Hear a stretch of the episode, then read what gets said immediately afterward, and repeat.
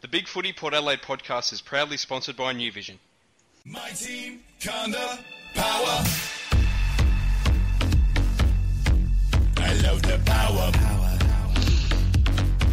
I love the power. G'day everyone and welcome to the Big Footy Port Adelaide podcast coming to you live on Port Fan Radio and joining me this evening is uh, the Queen interviewer herself, Portia. Hello. I still haven't slept. I bet you haven't. Oh, that was I've, I've got to say a massive congrats, well done. That was a uh, that was one of the most intriguing interviews I've heard in a long time with a with a uh, a football staffer.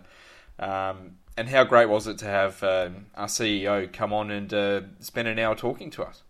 Look, it was really fantastic to do. It was really fantastic to get, you know, candid responses from Keith, and also it was really good of Rick to to let me ask all those questions without cutting me off and saying, "Portia, shut up."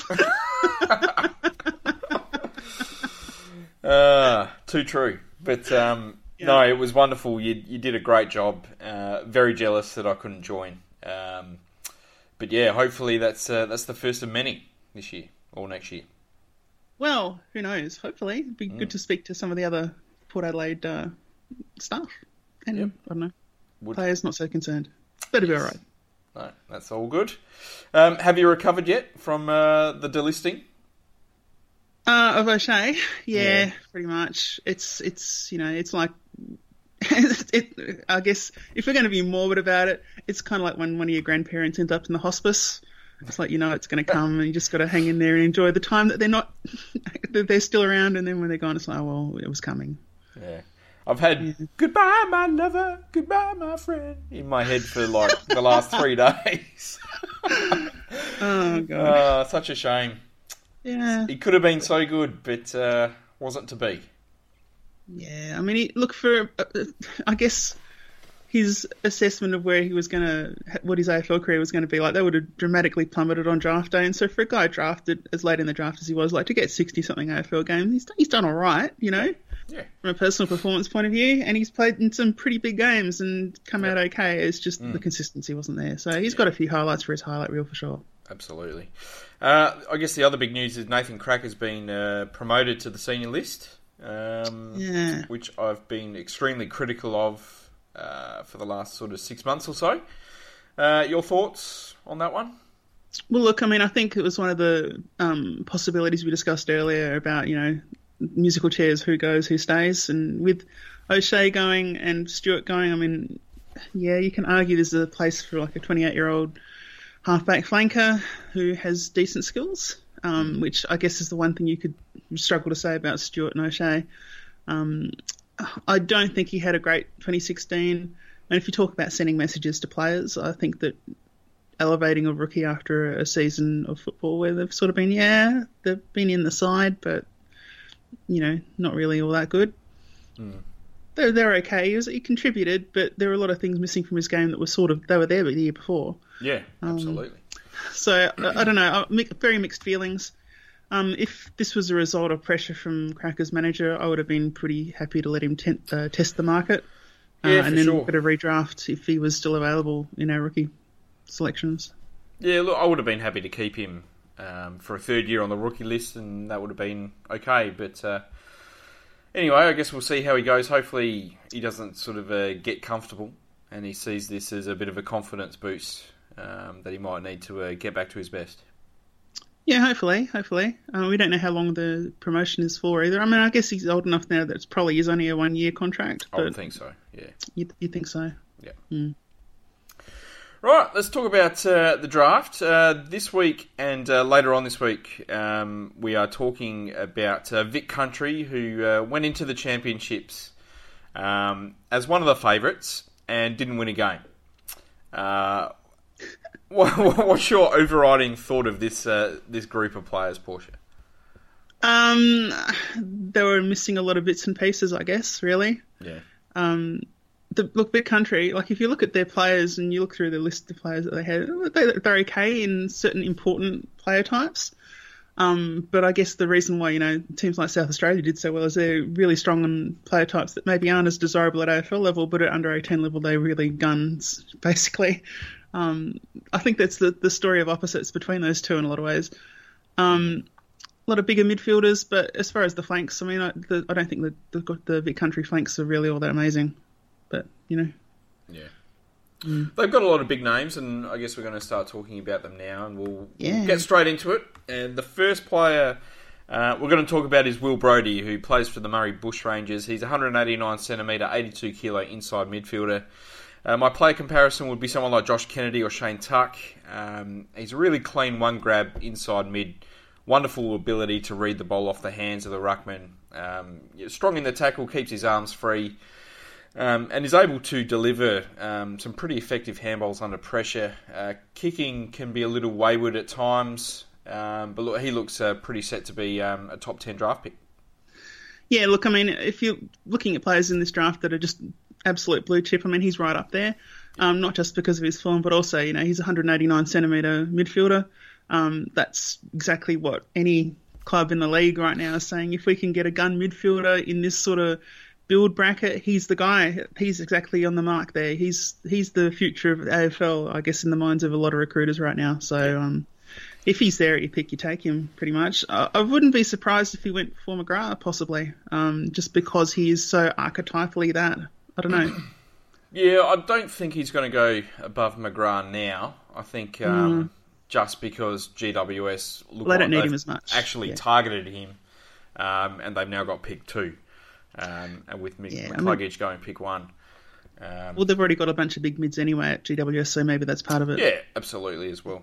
Um, look, he was named All Australian. Look, he was uh, widely considered um, a number one draft pick uh, for much of the season. He, his stocks kind of fell a little late. Um, I'm not entirely too sure why that is. Um, I'm not sure if it was um, some wayward kicking in uh, in the grand final um, and and all that sort of stuff. But um, look, he was widely considered um, right up the top of the tree uh, for pretty much all of this year.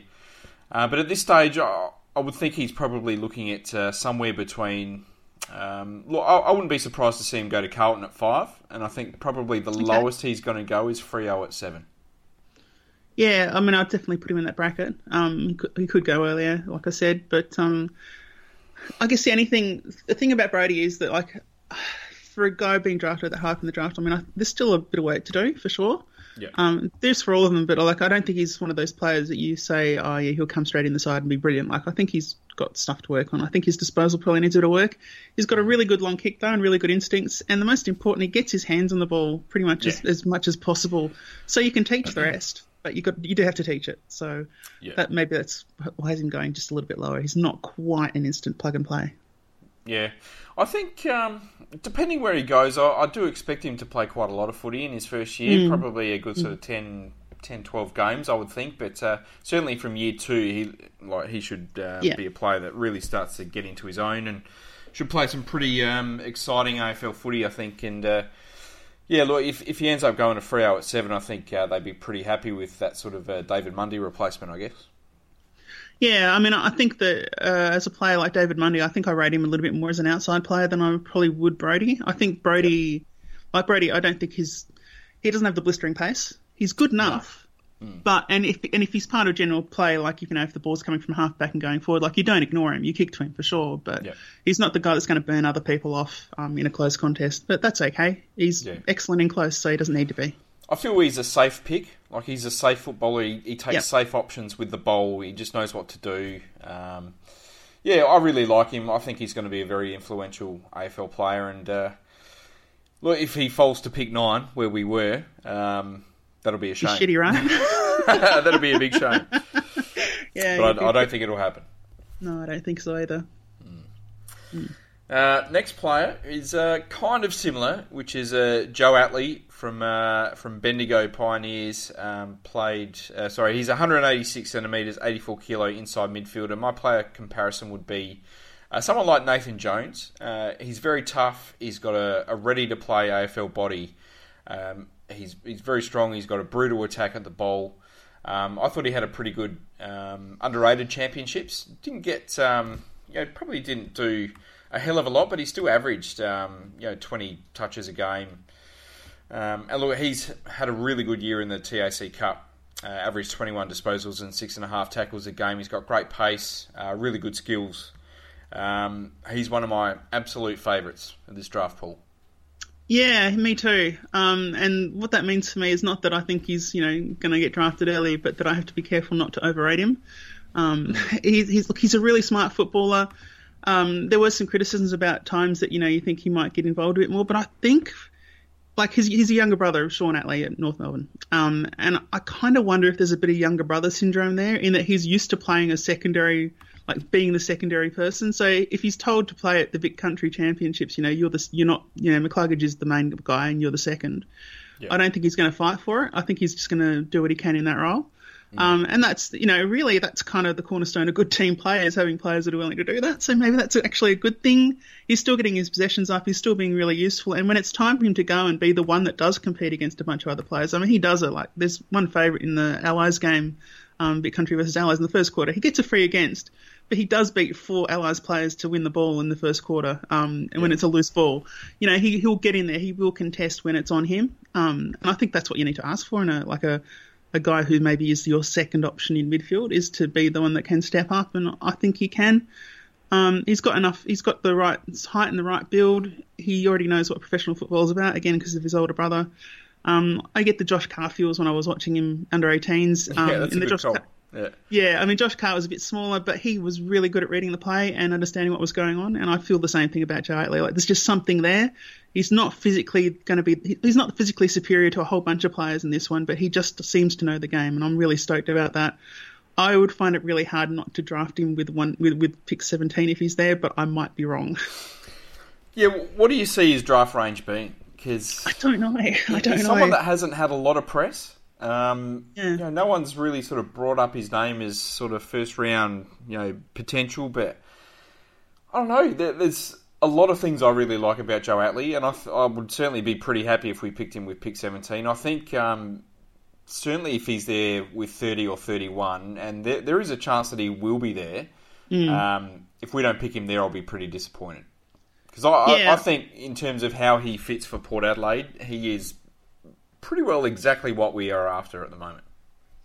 Yeah, I, I did watch um, a little clip of video where he's on Future Stars, and apparently he was a Brisbane Lions fan when he was a kid, which is um, That's interesting.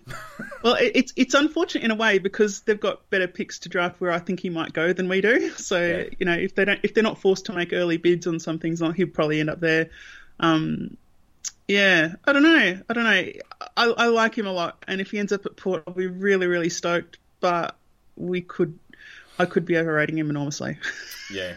well, look, I, I really like him. I think um, he's got definite AFL potential, definite AFL midfield potential. I think he'll start on a back flank. Uh, can also play on a forward flank as well. Kicks goals. Um, yeah. I, I would. Uh, If, I'm CEO for the uh, Draft Joe Atley uh, fan club. I think. Okay. Well, look, I mean, I guess my only disagreement with that is that I would rather see him play on a forward flank because I think he's showing a tendency right now, and it's only a tendency right now, to be willing to let others go in first. So I think a halfback role wouldn't be great for him in that respect. I would like to see him. Yep. I would like to see him grow into accepting the responsibility for being the one driving it. I think that's what he needs in his game. Um, so I would definitely play him half forward if I'm playing him in a non-midfield role. for sure. Uh, the next player is someone that's uh, been talked about at length on our boards all year, and that's uh, Josh Battle, um, who's from Dandenong Stingrays. Uh, 192 centimetre, 90 kilo key forward. Uh, player comparison, it's pretty hard to uh, go past Jack Darling. Um, he's got that undersized key forward thing going on. Uh, got really good endurance. Um, had I think the best um, three kilometre time trial of any of the AIS kids um, at the start of the year. Um, did had a pretty good result um, at the combine as well. Uh, really poor in the in the agility and sprint tests, which is a worry. Um, but look, he's a he's a really strong lead up mark. He runs a lot. Uh, he's got a really good kick for goal. He's a burst player. Um, you know, he's, he's definitely an impact play. I think he kicked uh, four goals in eight minutes uh, in the first championships game. Um, there's a lot to like about Josh Battle, but there's also um, a hell of a lot of cle uh, queries about him as well. Yeah, I'm really not sure about Josh Battle. Um, I guess as a junior, he reminds me a little bit of Scott Gumbleton, but he's obviously a bit smaller.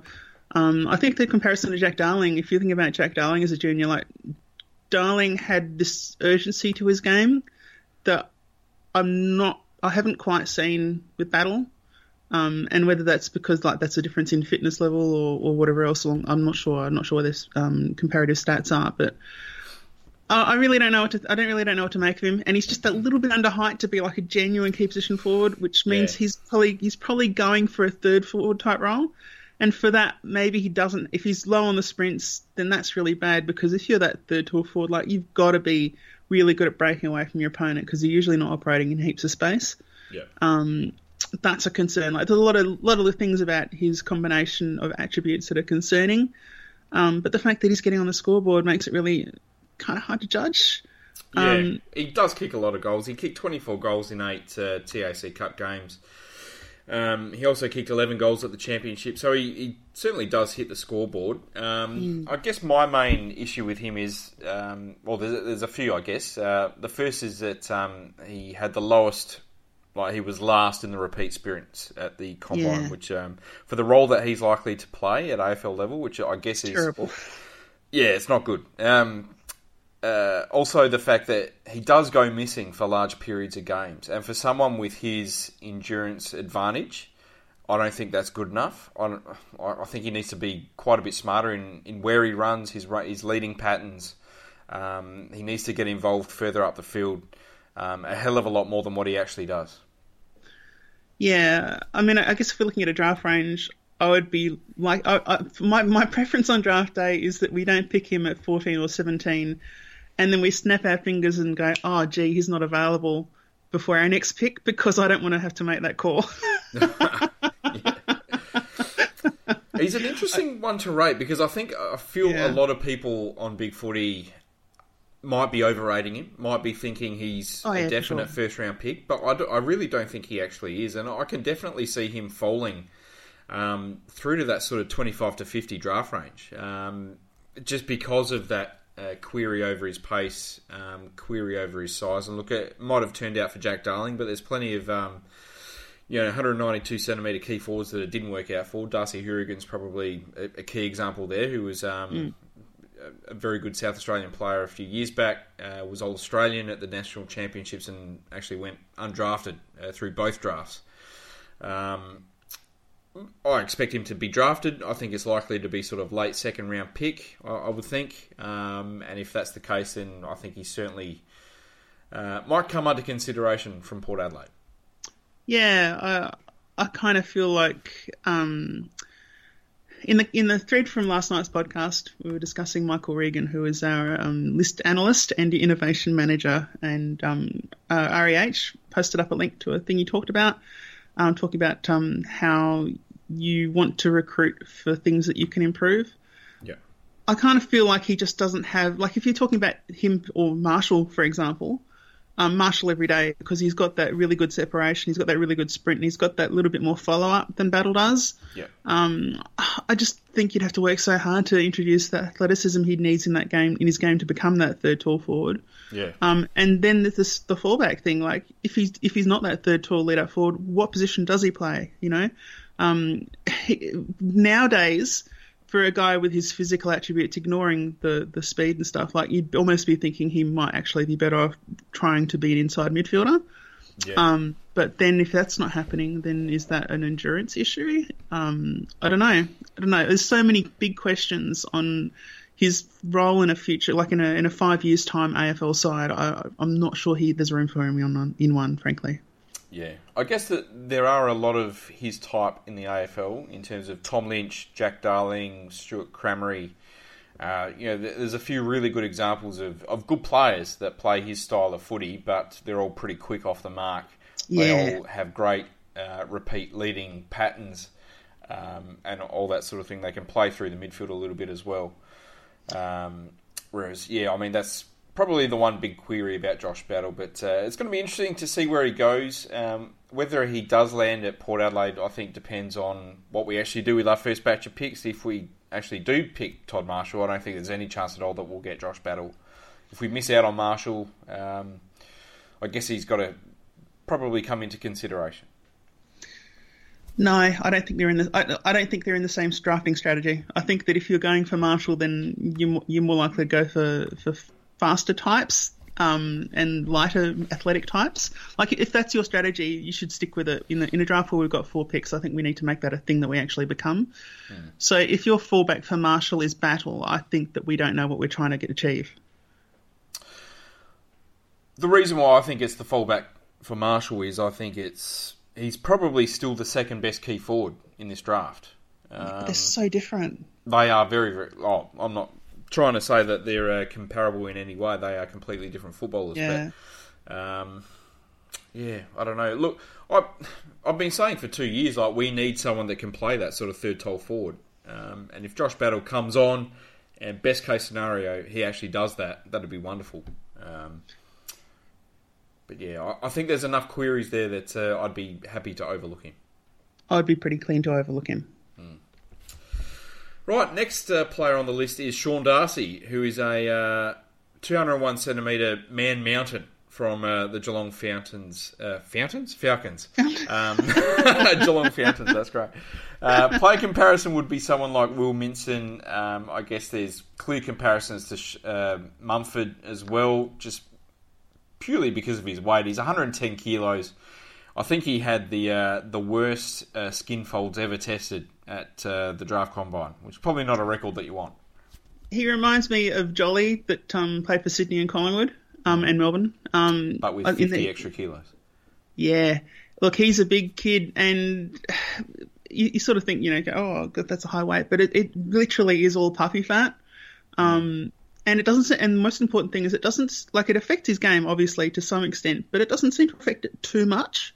Yeah. So that puts him in the category of, you know, we're always wondering who's going to be the next Dean Cox, and he's in that category where I'm sort of thinking maybe if he works that off and he replaces it with lean muscle, because his That's tap work is call. good.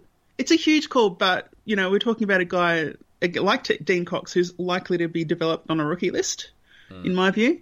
Uh, and so it's a huge call, and you know, to say that he would definitely be that, I don't think he would definitely be that. But if you're looking for a guy that might be that, I think he's sort of in that category. I think that his deficiencies are correctable, and I think that his upside is showing already. I think he's already shown a bit of upside as a ruckman. It's just a matter of whether he can turn fat into fitness. That's a huge Yeah. ask.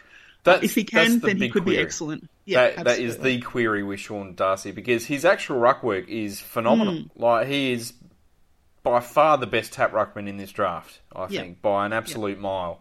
Um, his ability to direct taps is um, is like no other in this draft. I think he's uh, he's got actually pretty good skills. I like his kicking ability. I, I, I really like his handball skills.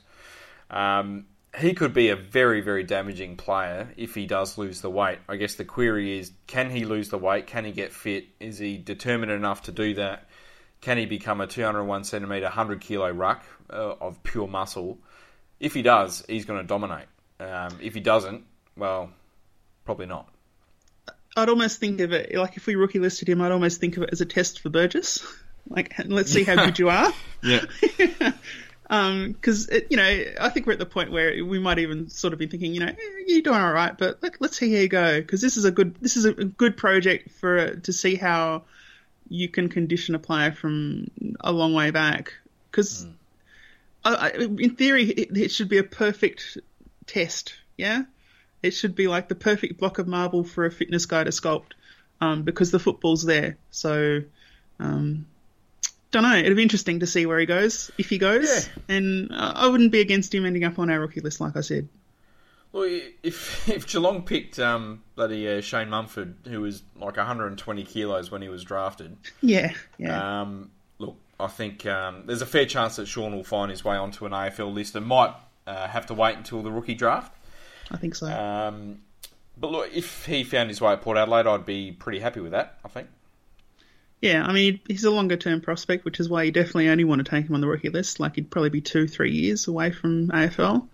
Um, but the potential's there. The potential's definitely there, Yeah. for sure.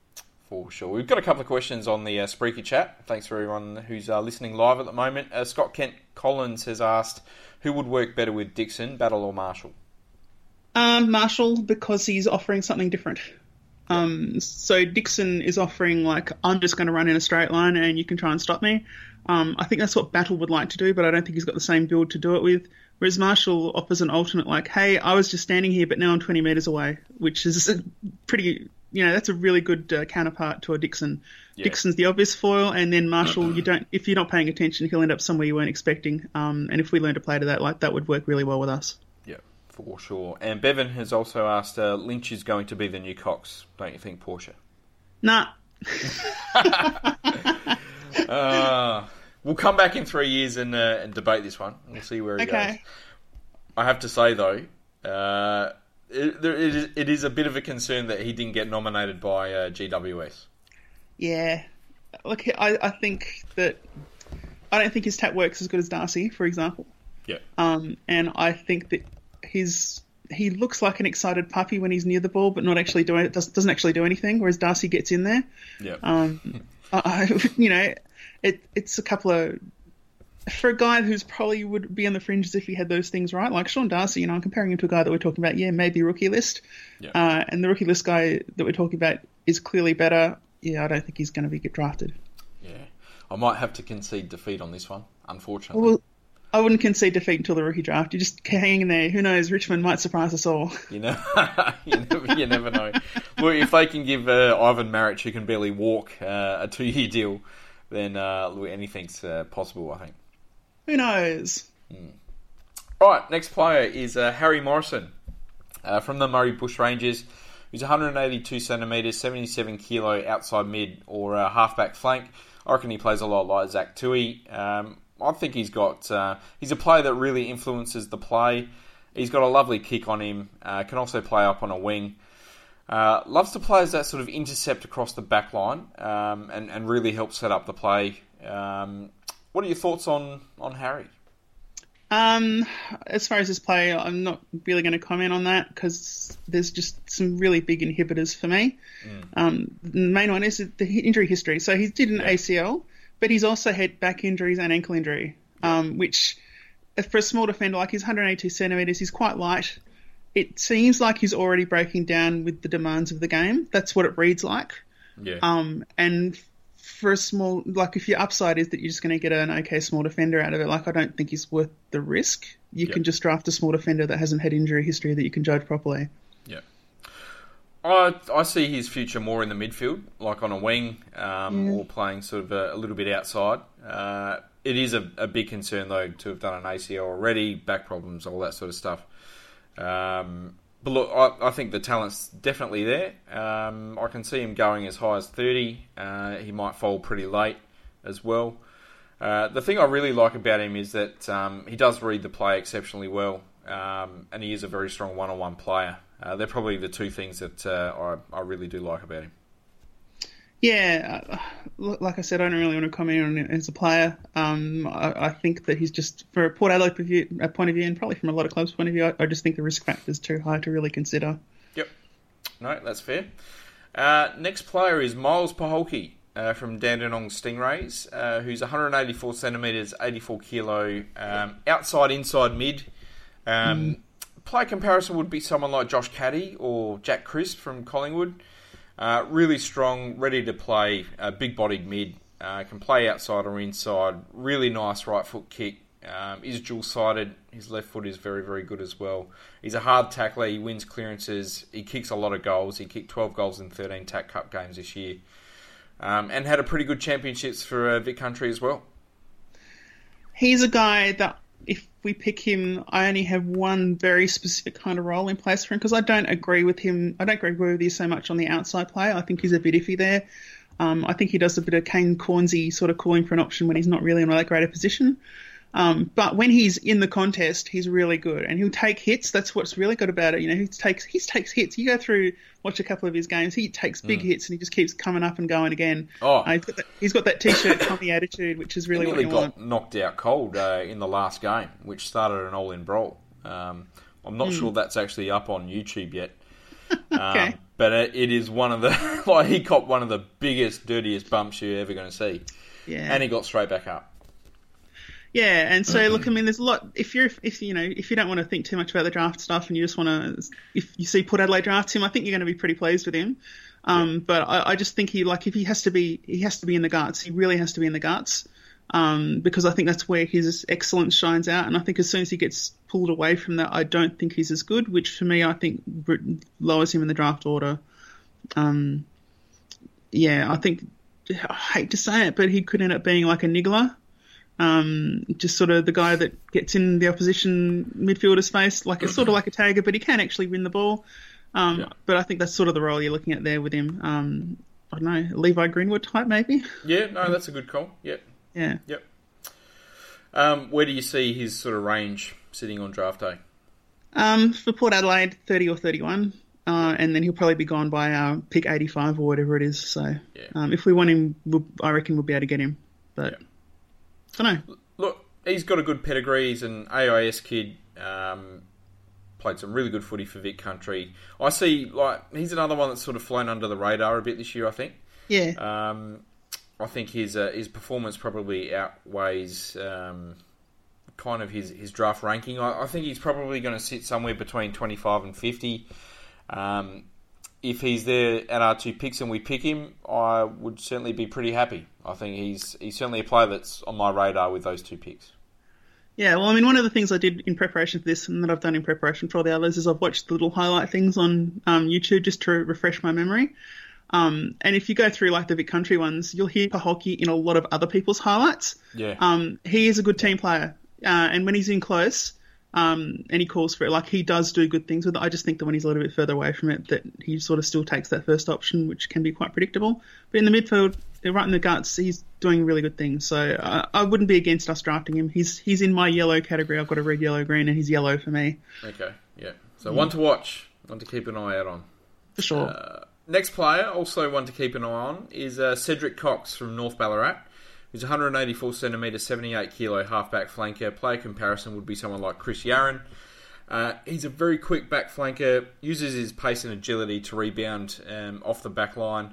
Um, actually comes from country uh, WA. Um, and for some reason made the uh, the 4,000 kilometre trek from Halls Creek to uh, Victoria.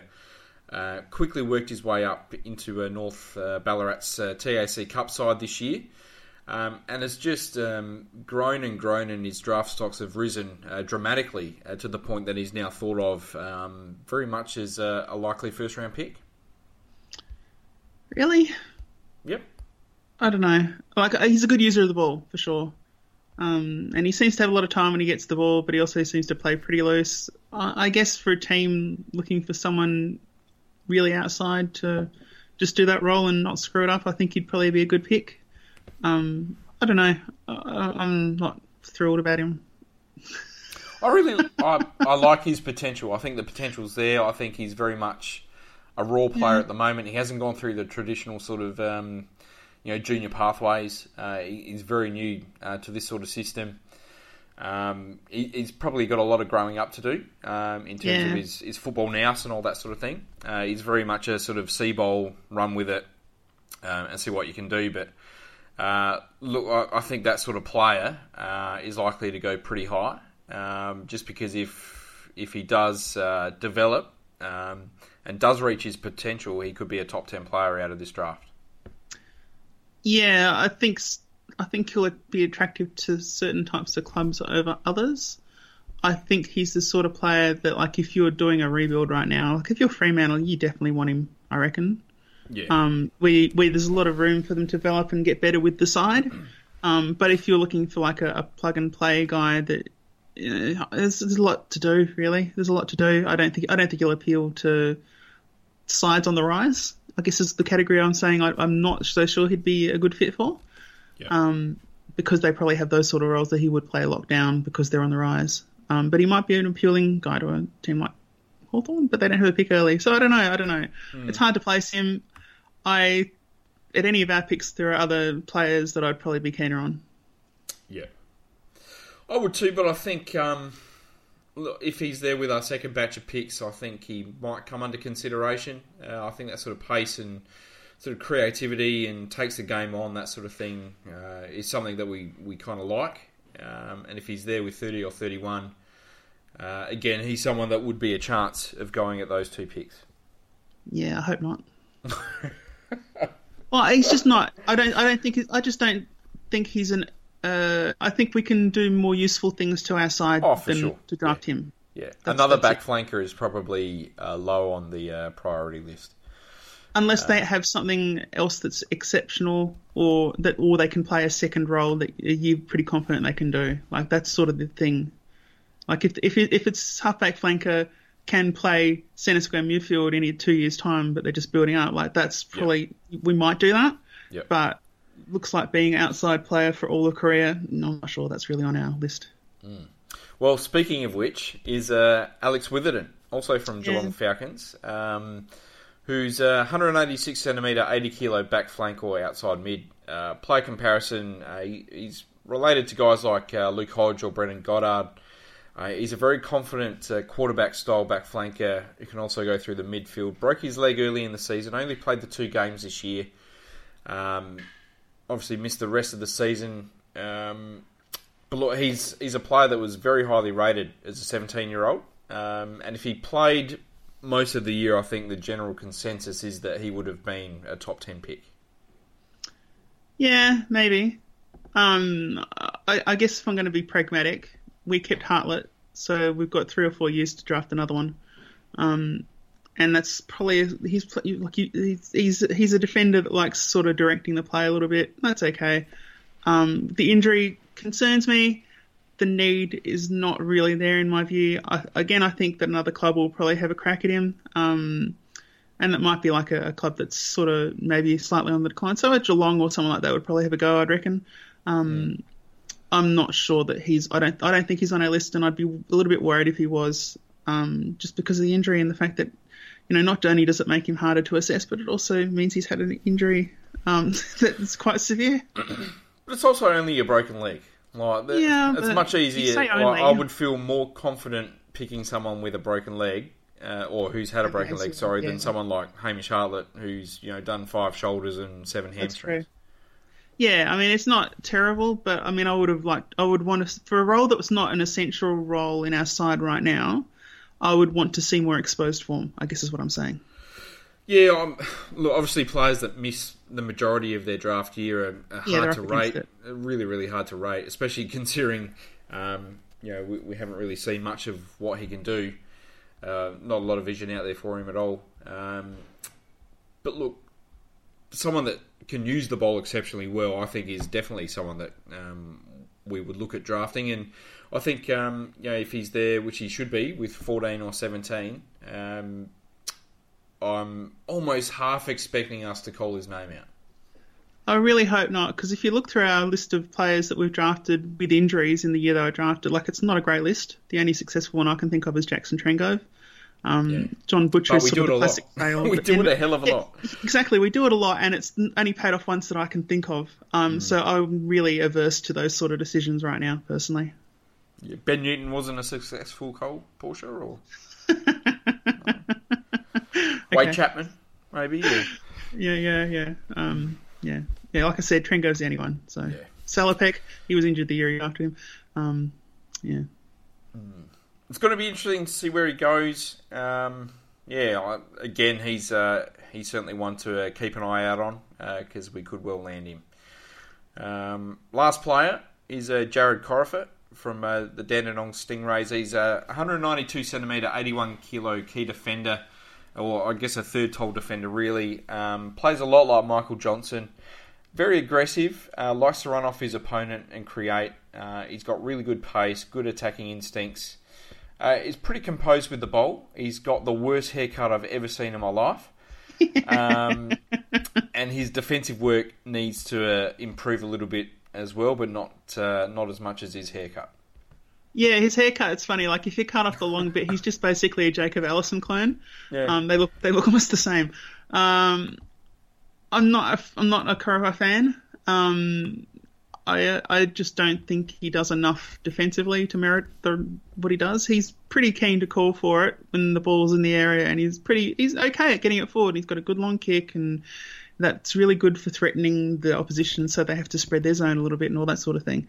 Um, for me, he plays like a, a a guy who was being groomed to be a midfielder, but he got too big and slowed down because of it. I, I, Yeah. I kind of feel that's where he's at. Um, like I don't think he's for a guy that you'd have to say is kind of one way. I don't think he's fast enough or agile enough to justify it Yeah. um, at AFL level. So I'm not not keen. He's a red for me. I don't mind him. Like, I think he would be a really good fit at uh, at state level. Like, he'd be Oh, a really, really good SANFL or VFL player. Um, I- I can see him getting drafted sort of late or with a rookie piss, uh, rookie pick, and uh, and, uh, and and being the type of player that doesn't play a game for three years and then sort of Yep. plays hundred games from sort of like year four onwards, sort of thing. Um, I think he's someone that's going to take a, a long time to develop that sort of defensive nous that he needs. Um, but yeah, I, I certainly don't really expect him to be picked uh, in the national draft. I think he sits more likely as a as a rookie pick, and not probably someone that um, I would expect Port to be interested in. No, I don't think we'll be interested in him in any way, frankly, at any pick. Yeah, get a haircut, son. Uh, right, on to our questions. Um, Okay. The Beard Amigos has asked uh, if you had pick one and were the head recruiter at Port Adelaide, uh, McGrath or McCluggage, and why? Is it in addition to all of the picks we currently have? Because if so, I'm just going to say fuck it and go Brodie. Fair enough. Come Yeah, on, look, you got I pick mean, one. What do you want to do? no- I- You're going to I go mean, with Brodie. The safe, the safe bet is to go with McCluggage. Let's face it. Um, I think there's a reason why he's being spoken about number one. I think McGrath might have a bit more class to him, but if you just want a guy who you be able to slot in pretty much straight away and contribute, which we kind of do, given the way we're sort of um, running our off season, we really do want that guy that can just come in and add that little bit extra.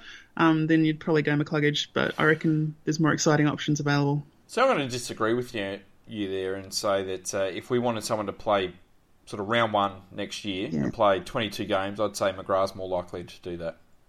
Yeah, oh, you reckon? Okay. Yeah, I think he's got a ready to go body, um, Hmm. and the type of role that he's probably going to play um, will be more suited to playing sort of straight away. I think McCluggage.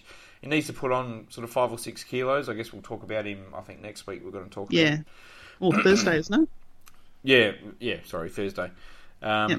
It's it's a hard call. It's a really hard call. All year I've been really big on McCluggage. I think he's one of the best juniors. He's he's probably had the best junior year I can remember anyone having. Um, Ah, you don't remember Travis Johnstone Yeah, he was pretty good. He was pretty Yeah. good. I'll, I'll give you and that Brendan one. Goddard. Brendan Goddard too. Yeah, yeah. Well, that's why these guys would pick one. You know. Yeah, really. Yeah. Yeah. Uh, McGrath, well, look, he's had a bloody great year as well, and you know has played a number of different roles and succeeded in all of them. So it's it's certainly a, a tough pick, a tougher pick than what um, it sort of looks like being. I would think. Yeah, I mean, I think there's a reason why GWS are particularly keen on McGrath, um, and that is because in their side he will slot in pretty easily. Um, There's no doubt. Like he'll be, a, he'll probably be a round one player almost.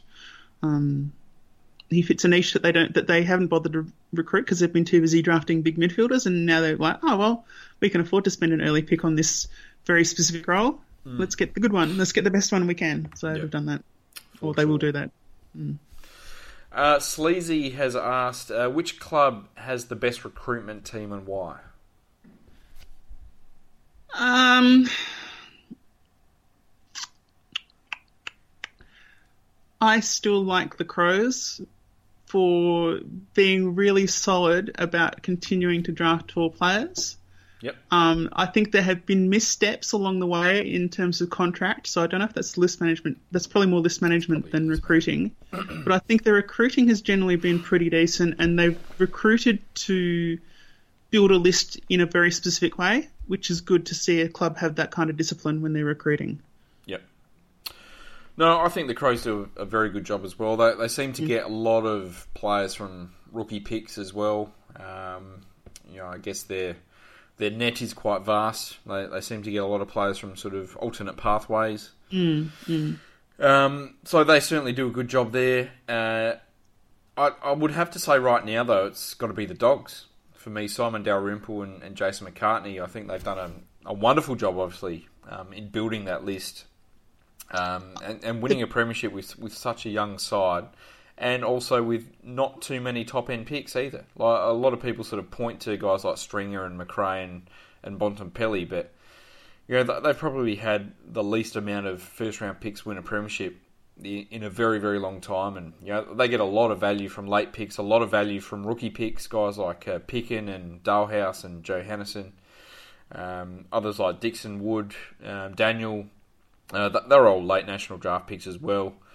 Um, and, and, certainly in terms of, of dra- uh, trading, uh, I think they've targeted some really interesting players um, and done a very good job at doing it. Yeah, I'm not going to really disagree with you. I think that if we're talking purely recruitment, I still lean a little bit towards the Crows. I think that the Bulldogs have got a lot of other really good things going their way. Yep. Um, yeah, I don't know. I'd also give I'm, a shout out to Sydney. I think Kinnear Beatson's the, the manager there. I could be wrong, but yeah, I yeah. think uh, you know Sydney are, are, also a team that um, finds a lot of players from the rookie draft. True. Um, and not necessarily players that are linked through New South Wales either. Guys like Jake Lloyd, who played in Victoria, um, you know, he's, he's had a couple of really good seasons. Um, Dane Rampe as well is another one that um, sort of no one had ever heard yeah, of. Right. Um, now he's an All Australian. Uh, yeah, they get a lot of uh, value from guys like that. Yeah, they know how to use the rookie list and the late picks, uh, and that's on. They do the opposite of what we do. yeah, yeah pretty much.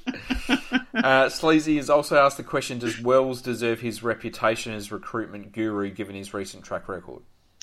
His recent track record, he's been working with table scraps, so yeah, yeah he's got he's, he's not had anything to work with as far as draft. It's horses for courses, really. Like um, I think if you win three flags and make four grand finals in five years or whatever it was, you can yeah. uh, you know your record speaks for itself, really. But um, you know the AFL is set up as a, an equalised system with the draft. Um, so if you if you're good enough to go on that sort of premiership run, you're going to expect the cliff to come at some point because you're not going to have any great picks.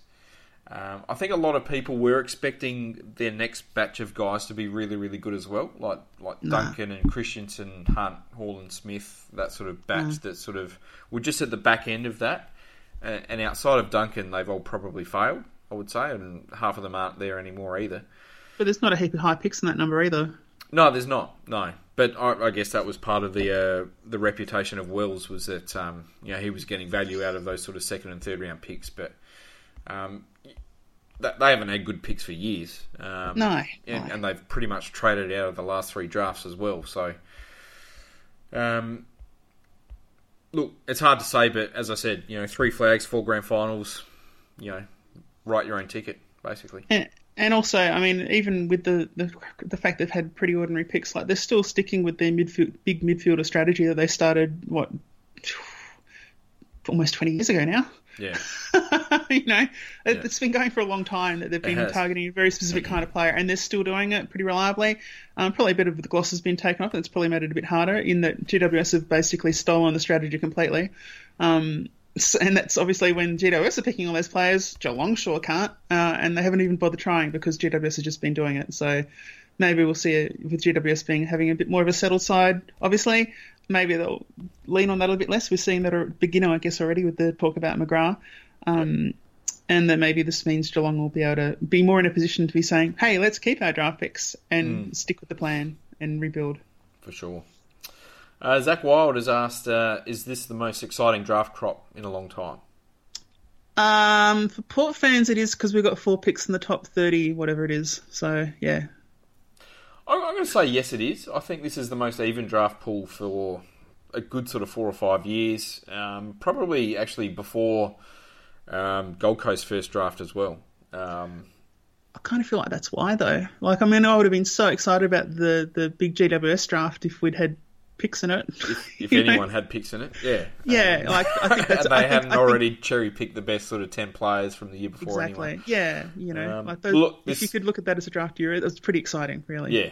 Oh, for sure. Um, I, I, think this draft runs really deep. Uh, I think there's going to be really good value picks in the second and third rounds, and, and even some surprises from the rookie draft as well.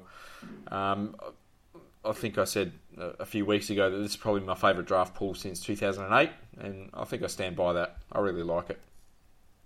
Yeah, yeah. Uh, look, it's it's all right. Um,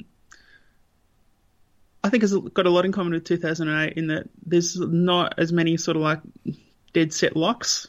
I think Yeah. that's what makes it more even. Yeah. Um, yeah, yeah, I agree. I agree generally. Yeah. Uh, Portmanteau has asked uh, gut feel for pick 14 at this stage. Uh, I don't know. I don't know. I, I'm still trying to get a handle on what we're thinking. It's, it's Um, tough. I, I keep going back to the comment that um, the player we, you know, Exactly, we're right. going to draft at nine is we still expect it like to be there at 14 and Because I mean, for me, for me, that rules out Logan Marshall because I think they're both players that you could expect to maybe be top ten. Um, yeah. So then it's maybe it's not at all. Maybe it is someone like an Oliver Florent who I don't think is realistically a chance to go before our first pick. Yeah. Um, but and if that, if that, if he's our prime, like if he's our our top priority recruit, then I'm, I don't know. I'm not so, I'm not so bullish on him as a lot of people are. Look, it, it could easily be someone like Witherden, who probably isn't going to go top 10 because he hasn't played all year. Um, is likely to be there at 14, but would still be a, a decent pick at 14. I think it could be someone like Jarrod Berry, who again has probably fallen down the draft rankings a little bit this year. Yeah. Um, it could be someone that no one's actually even spoken about yet. Someone like Jordan Gallucci, for example. Um, yeah, I mean it's it, it's interesting. I, I still go back to Marshall. I, I still think with our forward stocks as it is, I think we.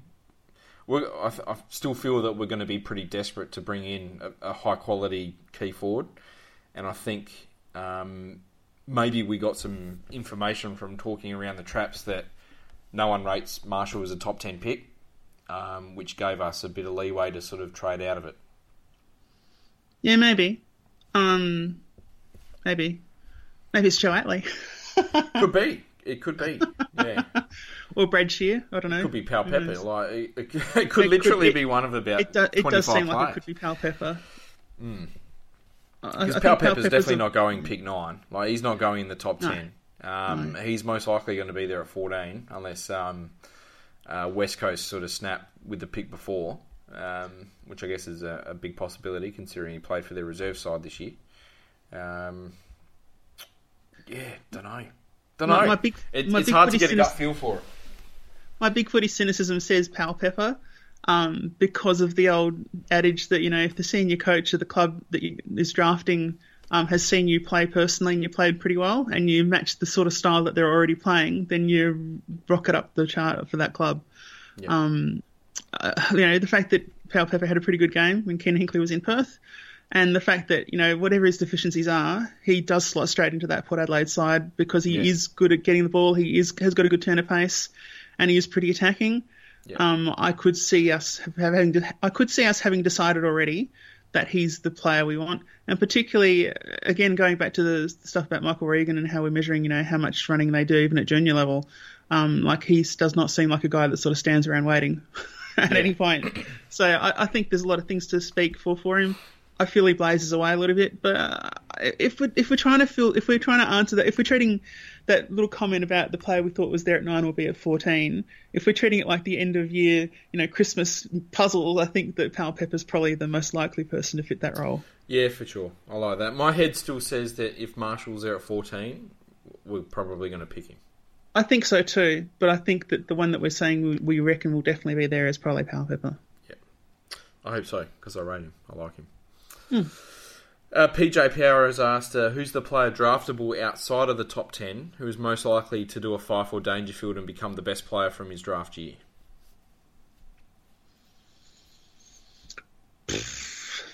It's a tough question with this uh, with this batch of players, I think, because uh, I, because of the evenness of the draft outside of the top, I think there's a definite sort of top six or seven who is pretty elite, and then it drops down, and then there's a a group of probably 20, 25 players in that same sort of batch, and it's very hard to see someone coming out of that batch to be like the best player in the league, sort of thing. I, I would think the safe bet for me would be someone like Berry turning into a like a Luke Hodge type match winner across halfback. You know, just sort of controls the the, the pace of the game and, and the way that the game's played. Um, I think someone risky outside of the top 10 would be someone like Venables, um, just because of his blend of uh, strength, power, core strength, goal kicking, um, top speed. Like if he puts it together, if he puts that batch of attributes together, he could be something really, really special. But he could also be a massive flop as well. I think that there's still plenty of doubt about him. Yeah, um, it's hard to include Dangerfield in that because he was a pick ten and also had the additional disadvantage Yeah. with that he hadn't finished school yet. Um, so that would have affected his draft position. I don't know. I mean, I guess if you're looking at the reasons why Fyfe was maybe overlooked, um, is also the fact that you know WA are good at hiding players sometimes. Um, that they sometimes go a bit later than they probably should because they're on the I other don't side. think he was really hidden though. I No, think, but- I think people just sort of saw this Well, yeah. really skinny kid, and and probably didn't ex- expect him to be like a world beating midfielder. I think many sort Yeah. of just expected him to play as that sort of third toll. Yeah, I don't know. I don't know. Let's say Atley. Atley, yes. Fair enough. Um, last question. Zach Wild has asked, uh, "What's a pass mark for this draft down the track?" Um, for me, the pass mark is that it the group of players we select have a common theme and they are transformative to our side, so that they give us a new aspect that was lacking in Port Adelaide model, whatever number we're up to, and that you know this we're building the next model, starting with this draft in some respects. So, if it means that we what we concentrate on is specifically. Um, you know, for example, really good contested players. If we decide we're going to follow the Geelong GWS Sydney model, then okay, that's cool if we decide that we're going to concentrate on you know tall midfielder types, that including flankers and also sort of bigger midfielders in the middle, maybe or something like that, yeah, okay. Um, if we've decided we're going to concentrate on smart midfielders, you know, the guys that are really good at thinking through the game, because we've had a bit of success with Jasper Pittard, let's be honest now. Um, if we decide to bring out, you know, pick the four, pick out the four guys who are the most thoughtful about the game and that shows in their play and they're good team workers, then that's another transformative thing. So for me, that I want to see, more, I don't want to see a hodgepodge of, oh, well, he was just the best available and then we end up with like four unfocused players. If we do that, then I think we've wasted our opportunity. Okay, that's good. That's a very good, very good answer. I think we've clearly put all our eggs in this basket. Um, we need to make it work. I think a pass mark would be if we get three 100 gamers from this group, I'd be pretty happy. Uh, I think that would be a pass, um, but I would be hoping for more. Yeah, for me, it's it's as much about intent as result um, as to how we as to how I grade this draft. Because if we this has to, you know we've traded our first round pick next year, so this has to be a transformative draft, particularly after two years of no first round picks. Yeah. Yeah. Um, so if it's not, then we've got big problems. If we just say, well, we've listed Paul Stewart, so let's get a halfback flanker, and uh, we need to get a key forward because we lost Schulz, okay. And, you know, if we're just sort of replacing and acting like the list we already had was pretty good, then we've screwed it. So that, that's my fail part. That's my fail mark. Yep, no, that's good. That's very good, and that's all we've got for this evening. So uh, thanks for everyone for listening in. Um, thanks, thanks. for all the questions on uh, the Spreaker chat, um, and thank you for joining me, Portia. no, no, uh, thank you. Thank you. Uh, two nights of podcasts in a row. I'll be glad for a night off next tomorrow. And then we'll be back on Thursday. Whee! yeah, it, it's it seems kind of funny to have the busiest week of podcasts, certainly for me, um, happening in the off season. But there you go. Exactly right. Exactly right. Well, join us again on Thursday where we go through the second batch of uh, Vic Country players, in, including guys like uh, Jarrod Berry and uh, Hugh McCluggage as well. Yeah. Um, so yeah, it should be uh, should be interesting. And uh, yeah, until then, can the pair, Carney Atley. can the Atleys, yes, and Max Lynch. No. Not a long kick of the ball. Think about going short. He's got Lobbe inside 50. Ignores that. Keeps it low. Wingard takes off. Hands it up the boat. The captain sees Westhoff. He's in the square. It doesn't need him.